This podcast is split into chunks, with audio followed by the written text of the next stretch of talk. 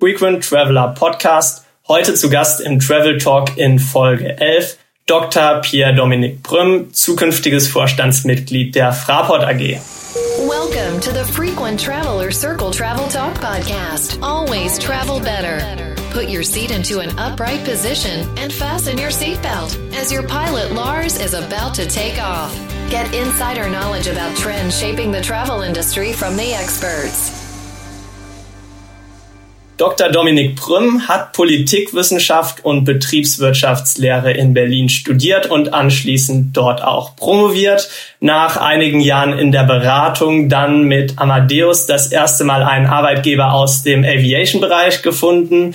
Die Aviation-Branche scheint ihm dann ganz gut gefallen zu haben, denn er ist zum Flughafen Hannover-Langenhagen gewechselt und das Thema Flughafen scheint ihm dann ja noch mal besser gefallen zu haben als die Aviation-Branche an sich. Denn 2006 oder seit 2006 sind sie in verschiedensten Positionen für Fraport tätig. Ab dem 1. Juli dann als Vorstand für die Bereiche Flughafenbetrieb und zentrales Infrastrukturmanagement. Dazu natürlich erstmal auch von unserer Seite herzlichen Glückwunsch und direkt die erste Frage an Sie. Was macht die Arbeit im Management eines Airports für Sie so faszinierend und spannend? Ja, erstmal hallo Herr Schädler, vielen Dank für die Anmoderation, das war schon mal perfekt. Was macht die Arbeit bei uns so spannend? Ich glaube, es ist die Vielschichtigkeit der Themen. Wenn Sie an einem Flughafen arbeiten, dann kann man das durchaus vergleichen mit einer kleinen Stadt. Allein in meinem Verantwortungsbereich, im Aviation-Bereich, ist die Spannbreite der Aufgaben, der Tätigkeiten extrem breit. Wir haben von Sicherheitskollegen aus der Luftsicherheit, Luftsicherheitsassistenten bis hin zu wirklich hochqualifizierten Ingenieuren, die im Flugbetrieb tätig sind, ganz, ganz viele unterschiedliche Mitarbeiter. Wir haben eine Vielzahl von unterschiedlichen Kunden, die wir betreuen müssen, eben nicht nur unsere Airlines, sondern auch Dienstleister, Kollegen aus dem Retail, die im Terminal Waren verkaufen wollen, viele Behördenkontakte. All das gilt es unter einen Hut zu bringen. Das ist manchmal herausfordernd, aber macht immer sehr viel Spaß jeden Tag. Das kann ich mir gut vorstellen. Sie haben ja gerade diese Vielschichtigkeit und die verschiedensten Aufgabenbereiche angesprochen. Und das wird mich auch direkt schon zu meiner nächsten Frage bringen. Vergangene Woche gab es ja die Hauptversammlung der Fraport AG und Sie konnten Ihren Aktionären ja sehr erfreuliche Zahlen vorstellen. Deswegen haben wir uns die Frage gestellt, wie verdient ein Flughafen eigentlich genau sein Geld? Sind das hauptsächlich, wie man es sich vielleicht vorstellen mag, die Start- und Landegebühren und dann einige Bodendienstleistungen? Oder ist es das andere Extrem, jetzt mal ganz überspitzt formuliert, ist ein Flughafen heutzutage, gerade ein Flughafen wie Frankfurt, mehr oder weniger eine Shopping Mall mit angeschlossener Landebahn?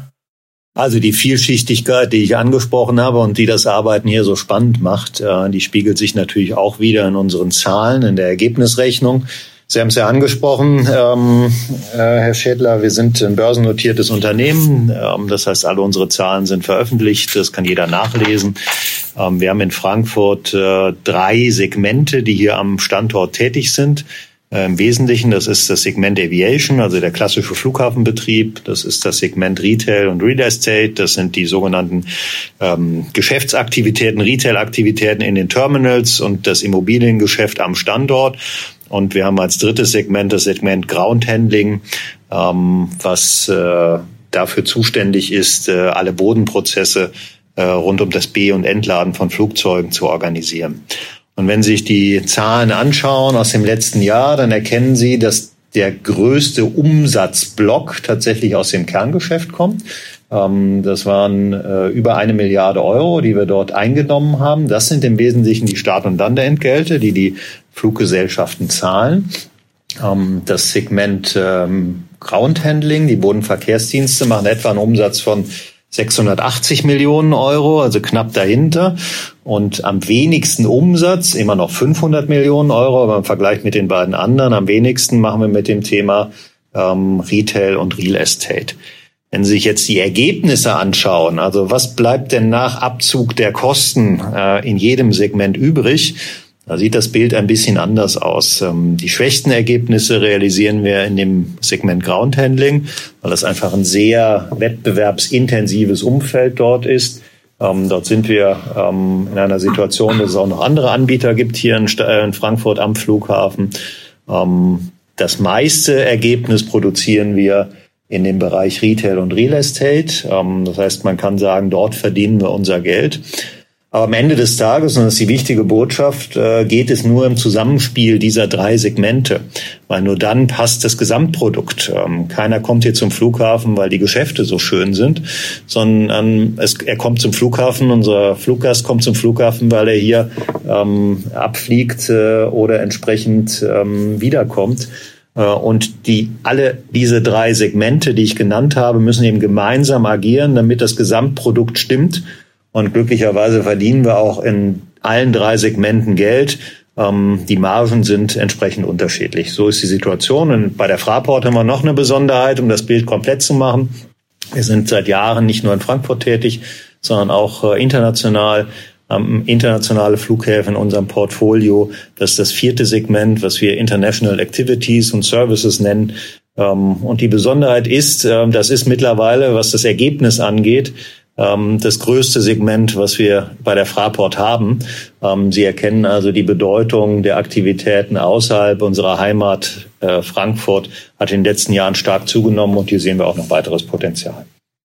Sie sprechen das weitere Potenzial an. Ich hatte mir die Liste mal angeguckt und gesehen, dass es ja Beteiligungen innerhalb von Europa, Südamerika und sogar Asien gibt bei verschiedenen Flughafenbetreibern in unterschiedlich starker Form. Gibt es da bereits jetzt konkrete weitere Projekte oder Flughäfen, wo man sich überlegt, sich zu beteiligen beziehungsweise vielleicht auch neu zu errichten? Oder ist das derzeit was, wo verschiedene Möglichkeiten evaluiert werden? Also wir haben sehr gute Erfahrungen gemacht mit unseren internationalen Engagements in den letzten Jahren. Und das hat damit zu tun, dass wir jede einzelne Beteiligung und jedes Engagement im Vorfeld sehr, sehr genau prüfen. Wir verstehen uns nicht als Investor, der mal kurz reingeht, vielleicht die Finanzströme optimiert und dann wieder rausgeht, sondern wir sehen uns als strategischen Investor. Was wir mitbringen, und da kriegen wir eine sehr gute Rückmeldung vom Markt, ist Know-how. Wir wissen, wie wir Flughäfen weiterentwickeln können. Wir trauen uns auch, in Flughäfen reinzugehen, wo es durchaus etwas zu tun gibt, die vielleicht nicht in einem besten Zustand sind, wenn wir sie übernehmen. Und diese Flughäfen bringen wir nach vorne und darauf richten wir unser Augenmerk. Und wir schauen uns generell alle Optionen an, weltweit, die es gibt, und schauen sehr genau, welche dieser Flughäfen, die auf den Markt kommen, entspricht unseren Anforderungen, welche passt in das Portfolio, in die Strategie, die ich gerade beschrieben habe.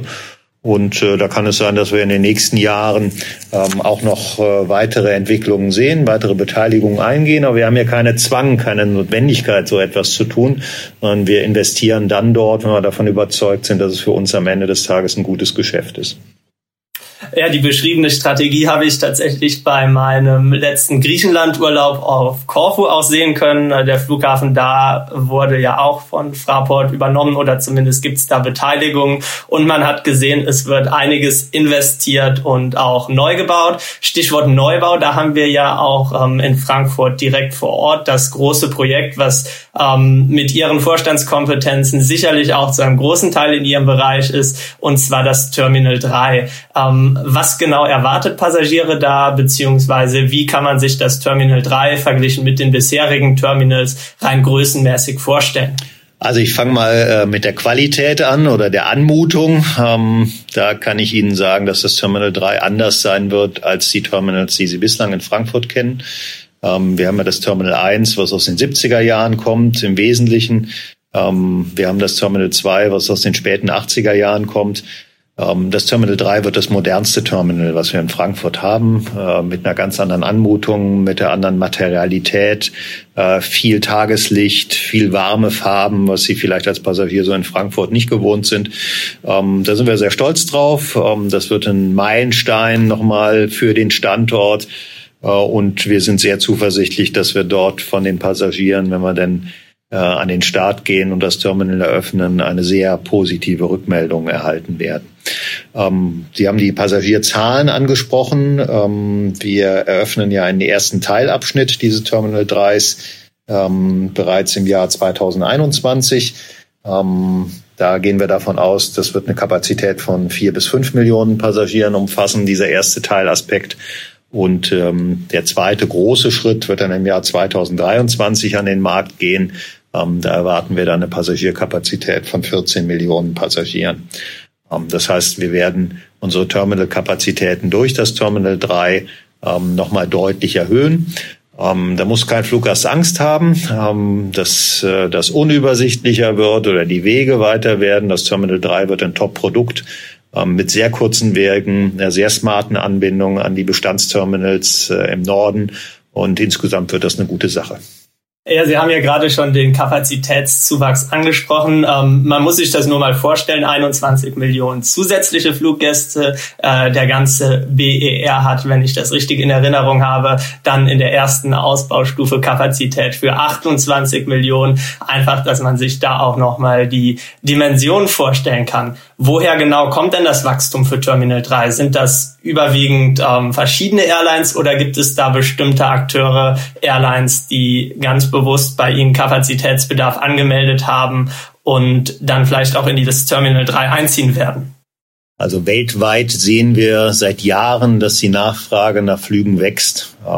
Nicht nur in Europa, sondern vor allen Dingen auch in neuen Märkten, interkontinentalen Märkten wie China, wie Indien, im arabischen Raum, die in der wirtschaftlichen Entwicklung, diese Länder sind an einer Schwelle, wo erstmals eine Mittelschicht entsteht, die es sich leisten kann zu fliegen. Und diese Menschen wollen fliegen und wollen Europa besuchen. Davon profitieren wir am Ende des Tages. Zudem profitieren wir auch von dem eigentlich ungebrochenen Trend der Globalisierung der Weltwirtschaft. Frankfurt ist ja der größte Frachtflughafen in Europa. Auch die Position wollen wir halten und ausbauen. Die beiden Dinge gehören zusammen, weil eine Vielzahl der Fracht eben auch in Passagiermaschinen transportiert wird. Wir sagen immer, bei uns ist der Kofferraum eben der Passagiermaschinen auch voll mit Fracht. Wir sehen diese Trends, die ich beschrieben habe, auch in den nächsten Jahren. Wir hatten ja in Frankfurt insbesondere in den letzten 2 Jahren eine sehr, sehr dynamische Entwicklung unserer Passagierzahlen. Wir kommen von etwa 60 Millionen Passagieren im Jahr 2016 und werden in diesem Jahr erstmals über 70 Millionen Passagiere in Frankfurt aller Voraussicht nach begrüßen dürfen. Also ein Wachstum von über 10 Millionen Passagieren in 2, 3 Jahren. Das zeigt, welche Dynamik insgesamt in dieser Branche steckt und wie sehr es die Menschen lieben zu fliegen. Und davon profitieren wir und darauf bereiten wir uns vor. Und deshalb investieren wir auch in neue Terminals. Ja, man sieht ja auch, dass zunehmend neue Airlines in Frankfurt an den Start gehen. Ich erinnere mich noch an die Zeiten, in denen man Ryanair zum Beispiel nur ab dem Flughafen Frankfurt-Hahn fliegen konnte. Das ist ja seit einigen Jahren zum Glück nicht mehr der Fall. Da würde mich interessieren, einerseits, wie sehen die etablierten Airlines, dass das jetzt zukünftig auch immer mehr Low-Cost-Airlines kommen? Ist das was, wo eine Condor oder eine Lufthansa sagt, das ist für uns kein Problem, das sehen wir sportlich? Oder kriegt man da seitens der etablierten Airline-Kunden dann vielleicht auch mal die ein oder andere Rückfrage, ob das denn wirklich sein müsse? Vielleicht nochmal zum Thema Wachstum und woher kommt das Wachstum? Sehr gute Frage. Ich hatte ja erwähnt, die über 10 Millionen Passagiere mehr in den letzten 2 Jahren. Wenn Sie sich anschauen, wer war eigentlich für das Wachstum verantwortlich, dann erkennen Sie, dass das eben nicht die Low-Cost-Carrier waren, sondern die etablierten Carrier wie Lufthansa und Condor, die ihr Angebot entsprechend aufgestockt haben. Sie erkennen, das ist ein Mix aus verschiedenen Elementen. Zum Thema Low-Cost. Immer mehr Menschen, das erkennen wir, wollen mit Low-Cost-Carriern reisen im Kontinentalverkehr. Das ist mittlerweile ein Industriestandard geworden. Viele Leute schauen bei ihren Flügen zunehmend auch auf den Preis. Und diese Nachfrage befriedigen Low-Cost-Carrier an allererster Stelle. Mittlerweile ist es ja so, dass alle etablierten Carrier, British Airways, Air France und auch die Lufthansa, das selbst erkannt haben und eigene Low-Cost-Carrier aufgelegt haben, die eben versuchen, eben auch in diesem Marktsegment zu wachsen und da die Nachfrage abzugreifen. Für einen Flughafen heißt das, dass man sich keinem Marktsegment verschließen darf. Wenn die Nachfrage nach günstigen Flügen eben da ist, müssen Sie schauen, dass Sie ein Stück weit diese Nachfrage an Ihrem Standort eben auch befriedigen Ansonsten passiert ihnen das, was Sie beschrieben haben, dass die Menschen nicht mehr zu ihrem Flughafen fahren, sondern vielleicht zu einem anderen Flughafen, weil es dort eben dieses Produkt gibt und bei uns nicht. Das wollen wir vermeiden. Trotzdem ist es so, dass Frankfurt immer ein Hub-Flughafen bleiben wird. Wir haben aktuell einen Low-Cost-Anteil von etwa 5% aller Passagiere. Wenn Sie sich den anschauen im Vergleich zu anderen großen europäischen Flughäfen, dann sehen wir, dass wir dort noch sehr, sehr weit zurückliegen. Wie weit sich das in Zukunft entwickeln wird, das wissen wir auch nicht so genau. Das hängt, wie gesagt, vom Fluggast ab, von den Präferenzen ab, von der Passagierentwicklung ab. Wir haben aber gesagt, wir müssen offen sein für diese Entwicklung. Wir dürfen uns dem nicht verschließen, sondern müssen eben offen sein, auch Low-Cost-Carrier hier in Frankfurt anzusiedeln. Und genau das haben wir getan. Also können wir da alle unsere Zuhörer beruhigen. Frankfurt wird weiterhin auch einen starken Anteil oder eine führende Position im Premium-Bereich einnehmen. Und da kommen wir vielleicht auch mal direkt zu einem Thema, was ja ganz oben in Sachen Premium angegliedert ist. Das sind die VIP-Services, die am Frankfurter Flughafen angeboten werden. Lufthansa hat ja angekündigt, dass die Mercedes S-Klasse für die Transfers zwischen dem First-Class-Terminal und dem Flughafen ausgemustert wird, zukünftig nur noch Porsche und VW unterwegs auf diesen Strecken. Wer also weiterhin mit dem Mercedes-Benz zum Flugzeug gebracht werden möchte, der sollte sich das vielleicht mal anschauen. Was genau erwartet ein Kunde, wenn er die VIP-Services bucht? Wie kann man sich das vorstellen? Und vielleicht auch ganz generell, wer sind diese Kunden? Also zunächst mal vorneweg, unsere Kunden sind begeistert von unserem VIP-Service. Wir kriegen regelmäßig die Rückmeldungen, dass das das beste VIP-Produkt der ganzen Welt ist. Ohne jetzt überheblich sein zu wollen, meinen wir, dass wir das auch so sehen oder dass wir zumindest ganz weit vorne mitspielen. Wir haben viel investiert in das Produkt. Sie haben angesprochen, wer nutzt dieses Produkt? Prinzipiell kann jeder Fluggast des Frankfurter Flughafens, egal welche Airline er nutzt, unser VIP-Handling buchen. Das kommt also auf den Flugpreis noch on top und beinhaltet die Dienstleistungen, die ich gleich noch beschreiben werde. Also jeder hat die Möglichkeit, bei uns ein VIP-Gast zu sein. Und es gibt immer mehr Menschen, die genau das sehr schätzen und das sich gönnen und hier ein entsprechendes Paket zusätzlich zu seinem Flug noch obendrauf mitbucht. Was beinhaltet das Paket?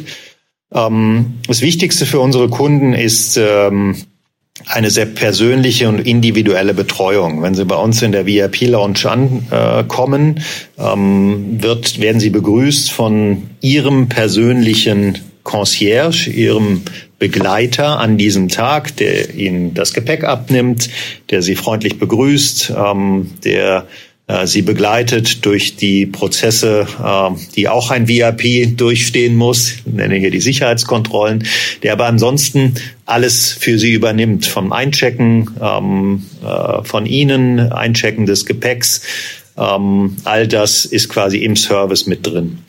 Sie werden dann begleitet von von Ihrem persönlichen Betreuer in unsere VIP-Lounge im Bereich B, wo Sie etwas trinken können, wo Sie essen können, alles natürlich im Preis inkludiert, wir haben auch eine tolle Raucherecke, wo Sie Whisky trinken können, wer das mag. Wir haben einen Spielebereich, wenn Sie Gamer sind oder beim Flipperautomat sich vergnügen wollen, dann geht das auch. Sie können aber auch, das wird sehr gerne genommen, eine für Sie extra freigehaltene Suite nochmal buchen. Das sind tatsächlich Räumlichkeiten, die Sie vergleichen können mit einem Hotelzimmer in der 5-Sterne-Hotellerie, wo Sie ein eigenes Badezimmer nochmal haben, eine eigene Toilette haben, sich nochmal frisch machen können. All das ist in dem Paket mit drin. Wenn es dann soweit ist und Ihr Flug ist fertig, fährt Sie dann Ihr persönlicher Begleiter zum Flugzeug. Sie haben das Thema Wagen angesprochen. Bei uns können Sie sich aussuchen, mit welchem Wagen Sie gerne gefahren werden wollen. Wir haben also neben Mercedes, BMW und Audi auch noch ein paar Schmankerl dabei. Wer das möchte, kann auch mit dem Lamborghini zum Flugzeug gebracht werden. Ein Rolls-Royce haben wir in unserem Fuhrpark. Also eine ganze Bandbreite.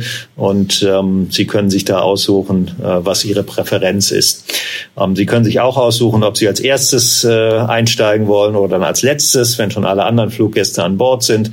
Das ist alles in dem Paket mit inkludiert. Dieser Service kommt sehr, sehr gut an.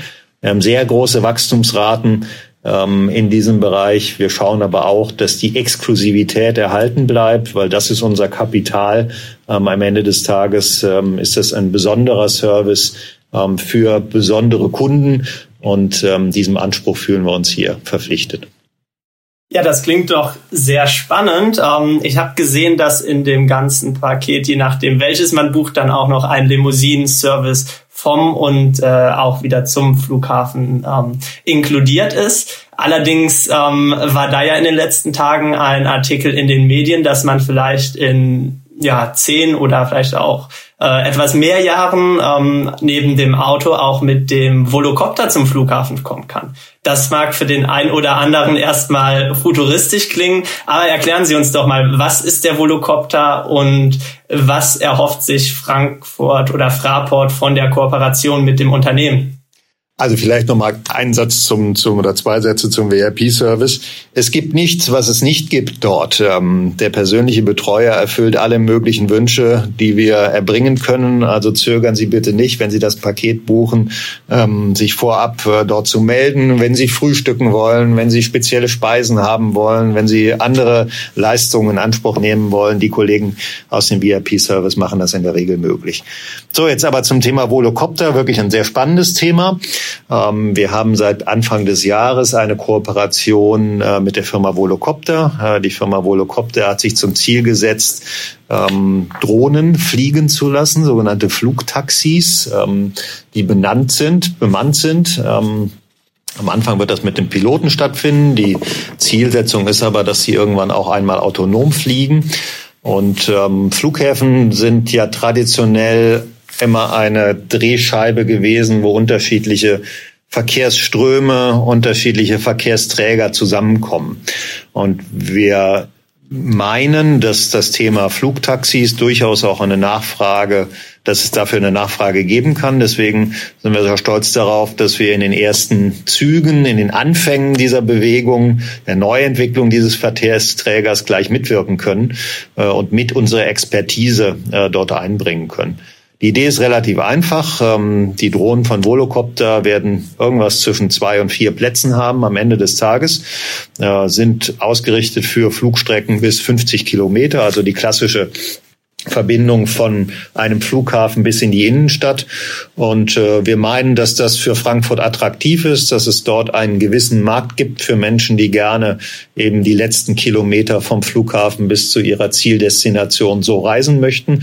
Und als Flughafen sind wir offen, wie gesagt, für alle möglichen Verkehrsträger und eben auch für diese neuen, für Flugtaxis. Und wir werden schauen, wie das ankommt. Auch da gilt, am Ende des Tages, der Reisende entscheidet, je nachdem, ob das Ganze vom Markt angenommen wird, ob sich genügend Menschen finden, die in der Form reisen wollen, die Kosten tragen wollen, die dadurch entstehen, dann wird sich das Produkt durchsetzen oder nicht. Das wird man sehen. Aber wir sind vorbereitet, wir sind offen, um auch diesen Weg dann mitzugehen.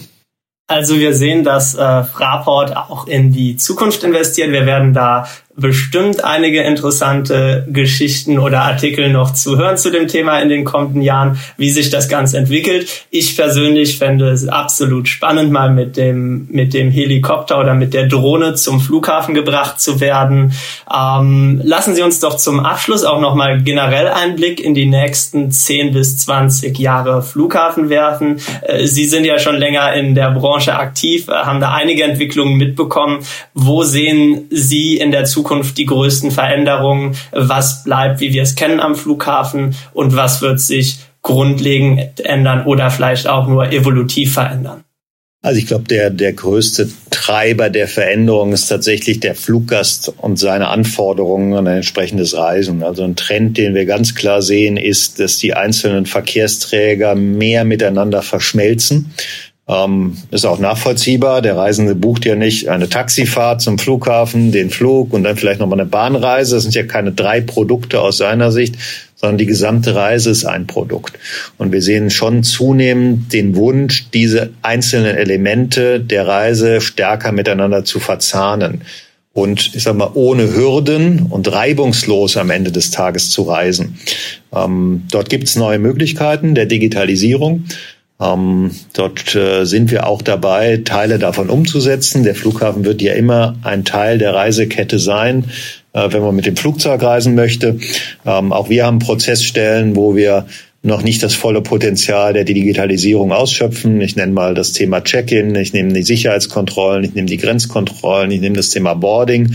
Alles das sind Prozessstellen, wo wir schon wissen, naja, die sind auf der Highlights-Liste der Reisenden nicht ganz so weit oben, weil das sind unsere Stresspunkte.